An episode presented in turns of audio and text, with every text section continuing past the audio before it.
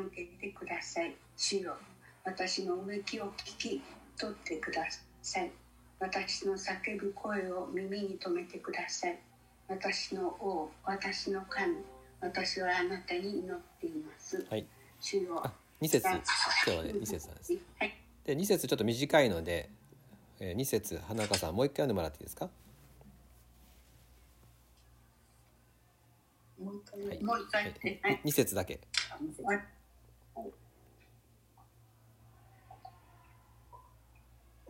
私の叫ぶ声を耳に留めてください。私の王、私の神、私はあなたに祈っています。はいありがとうございます今日はこの2節だけを味わうんですが特にまず3行目に目を留めます3行目、私はあなたに乗っています」っていうねこれ、えーヘブル語の語順は「あなたに」っていうのが強調されてるんですよ。あなたに私は祈っています。えーさらにですね原文には、えーなぜならっていうそういう言葉も使われてるんですねちょっとここはあの詩なので整えるためにそのニュアンスはあの、まあ、割愛されてるんですけどもなぜならあなたに私は祈っています。そういう表現です、えーダビデはですねあなたに祈ってるんですよって。あなたに祈ってるんですよっていうことをですねここで強調している。こうなると、え2行目がですねさらに生きてくるんですね。私の王私の神あなたに祈ってるんですよっていうそういう方なんですね、ダビデは王様ですよね。しかももう類のない、えー偉大な王でしょ。うもう天下でですね自分より勝る王はないっていうこと。自他ともに認めるそういう全勝ね全戦全勝の王ですから。しかしダビデははっきりと「本当の王様はあなたです」私は地上で王かもしれないけどでもあなたが本当に私の王なんです。私の私の神あなたなんですよ。私が祈る相手はあなたなんです。あなたに向けて祈ってるんだから。聞いてくださいっていうですね。他のものじゃなくてあなたに祈ってるんです。そういう何というんですかね。照準が合っているというかね、えーピントが合ってるっていうかね。もうこの自分のこの祈りの目を神様にだけ注いでいる、そういう思いでこの言葉が綴られています。ですからこの祈りはですね1行目を見ると祈りじゃないんですね。何で書いてますかね。私の叫ぶ声なんですね。心にある思いをダビデは神様に向けて叫んでるわけです。この大切な思いですね。この言葉っていうちゃんと言葉にしてそこにさらに感情を乗せてですね、えーそして信仰を持って祈るわけでしょ。つまりこれはもうダビデの持ってる全部なんですよね。言葉と思いとですね。信仰とで神様に対して、任せていく。なんて言いますかね。全重心を神様にもう委ねてるわけです。これもし神様がね受け止めてくれなかったら後がないんですよねこういうのって。だからさっき歌ったみたいに身腕に飛び込んでいくみたいなそういうことでしょうか。姪っ子はね小さい時にしおんちゃんっていう子が2歳か3歳の時にね飛び込んでくるんですよね。だなんかだんだん嬉しくなっちゃってね必ず受け止めてくれるからね盛り上がっちゃってね椅子から飛び降りてきたりね机が飛び降りてくるんですね。わーって。私ちょっとこの子大丈夫かなと思いましたあの時に。あのここまで危険予測ができないっていうのが将来大丈夫かなって不安になるぐらいだったんですけれども絶対受け止めてくれるっていうスリルが楽しくってね、えー受け止め飛び込んでくると。お子さんをお持ちの方ってそういう経験あるでしょ？きっと。子供がねもう飛び込んでくると。私が抱き留めなかったらどうなるんだろうみたいな感じで、えーそういう信頼全重心を委ねてるわけでしょう。どうですか？大人になってそういう相手いますか？もう全部を任せていける飛び込んでいける相手なかなかいないですよね。えー、でも私ダビデはまさにそんな思いです。言葉も思いも全てを尽くして「あなたが私の王です。私の神です。あなたに叫びます。あなたですよ私が祈ってるのは」そういうですね祈り。私たちはここにですねなんかすがすがしいね信頼見ることができるわけです。人生の一大事を任せる相手が定まっているダビデ。愛の主に対して小さな自分の全てを持って祈っています。他のものにはより頼まない。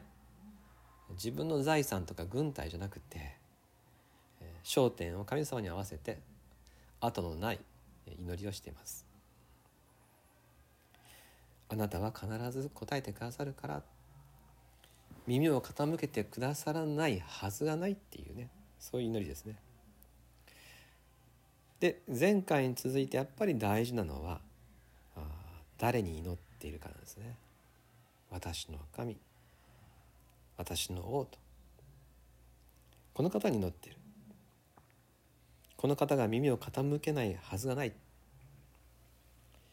えー、その方に私たちは祈るんだよと。ダビデは誰に祈るかが大事だよって。私たちね本当に何を祈るかどういうふうに祈るかってことをよく考えますが祈りで一番大事なのは誰に祈るかですよね。イエス様はねだから主の祈りをしている時に「だからこう祈りなさい」って言った時に最初の一言目はね「天に増します。我らの父よ」でしょ。天のお父さんって呼びかけるところからだよって。私たちには天のお父さんがいる。その方が私たちの祈る相手なんですね。だから呼びかけ大事なんですね。誰に祈ってるのかをまず捉えてそして、えー、みんなが崇められますようにっていうですね。あなたを賛美しますね。あなたに対して目を向けますよっていうそこから祈りは始まっていったわけですよね。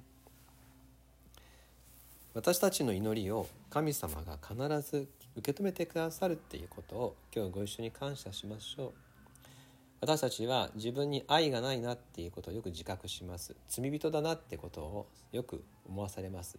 小さい人間だってことを感じますから。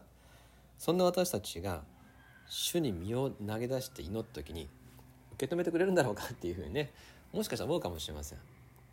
でもどうですか？イエス様ってどんな方ですか？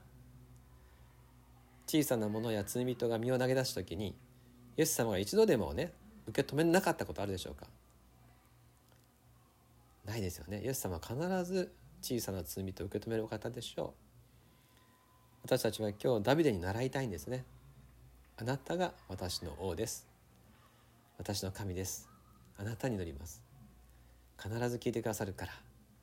あなたに乗ってるんですよ。っていうね。神様に出てきたい。必ず聞かれる。で必ず聞かれる根拠を最後にね一つ紹介したいと思います、聞かれない祈りっていうものがです聖書に出てくるんですね。それはどこかというとイエス様の十字架での祈りです。聞かれない祈りはイエス様が身代わりに経験してくださいました。マタイの福音書27章46節。マタイ27章46節。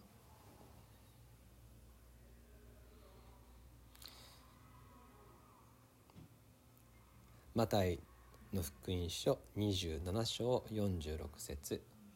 じゃあご一緒にお読みしましょうか。3時頃ってことですね。3はい。3時頃イエスは大声で叫ばれた。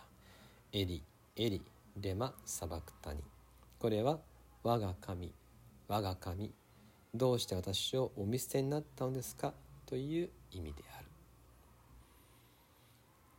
これはあのエリエリってですね私の神私の神っていうさっきのダビデの私の神っていうねヘブル語と同じ言葉が使われてるんですね。イエス様が我が神っていうふうに祈ったんですよ。なのに見捨てられたんでしょ？十字架に助けは来なかったでしょ？うイエス様はこの祈りを持って、え、叫んでも助けてもらえないっていうその罪人の聞かれない祈りを身代わりに受け止めてくださってます。これが十字架ですよね。助けは来ない。です必ず裁かれる。イエス様がそれを完了してくださいました。このイエス様の何よって祈るでしょ私たち。イエス・キリストの何よって祈るってことはイエス・キリストの十字架のあがない身代わりの死。それを踏まえて祈ってるわけです。その祈りが聞かれないはずがないんですよ。私たちは神の子供とされたものとしてイエス・キリストの何をって祈る。どうぞもう一度ね幼い時にもし、えー、大人の胸に飛び込んだ経験がもし覚えてるならば あもう覚えてないって言うかもしれませんけど、えー、でも勇気はいるかもしれませんがあもう一度幼子になって天のお父さんに必ず受け止めてくださる方に全重心で祈っていく。後がない。思いで身を任せていく。そういう祈り手として飛び込んでいってああ神様が受け止めてくださってるっていう喜びの中を歩んでいかなければ。そう来ないとですねクリスチャンとして生きているっていうの醍醐味っていうかね喜びがもったいないのでダビデの祈りに倣ってえー、全てをもって神様の中に祈りとともに飛び込んでいきましょう。もう一度5章5編2節を読んで終わります。ご一緒にお読みしましょう。詩編5編2節3はい。私の叫ぶ声を耳に留めてください。私の王私の神。私はあなたに祈っています。お祈りします。私の王私の神。天のお父様あなたが私たちの王となり神となってくださいました。他のものにより頼むなくあなたに目を留めてあなたの御手に自分の全部を預けていく。そういう信頼を寄せて祈れたらと願います。ダビデがそれを見せてくれました。またイエス様が私たちが一番恐れている叫んでも聞いてもらえないという苦しみを身代わりに味わってくださいました。私の名によって祈るならば何でも祈りなさいとおっしゃってくださったイエス様ありがとうございます。私たちは願います。あなたに祈る時心にいつも深い信頼を持ってあなたと祈れたらあなたの愛に対して信頼を持って答えれたらどうぞ私たちに祈りをこれからも教えてください。すべてを認めないし期待して救い主イエス・キリストの名によってお祈りいたします。アーメン